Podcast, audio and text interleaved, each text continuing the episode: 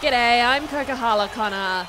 In the Rugby World Cup, Kangaroos coach Mal Meninga has declared Nathan Cleary will be his halfback for the knockout stage of the World Cup. But Daly Cherry Evans could receive more game time as coach. Mal Meninga has confirmed that a few illnesses have swept through the Aussie camp. DCE will come off the bench in tomorrow's clash with Lebanon. There's a little bit of doubt on, on Nath, and there's some injury, not concerns, but, you know, issues with Cameron Munster and um, James Tedesco. So he's just sitting there just in case we need him. On Fox Sports, there. Essendon's short lived CEO Andrew Thorburn is pursuing legal action against the club. The former NAB boss believes the case is of religious discrimination. The 57 year old was dumped just 24 hours into the top job last month over his ties with a controversial church.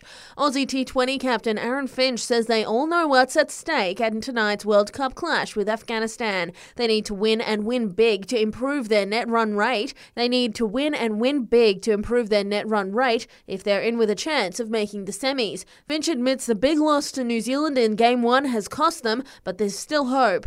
We knew for the rest of the tournament that it was going to be it was going to come down to run rate should things go go well and but also there's still two other games in the pool to be played as well.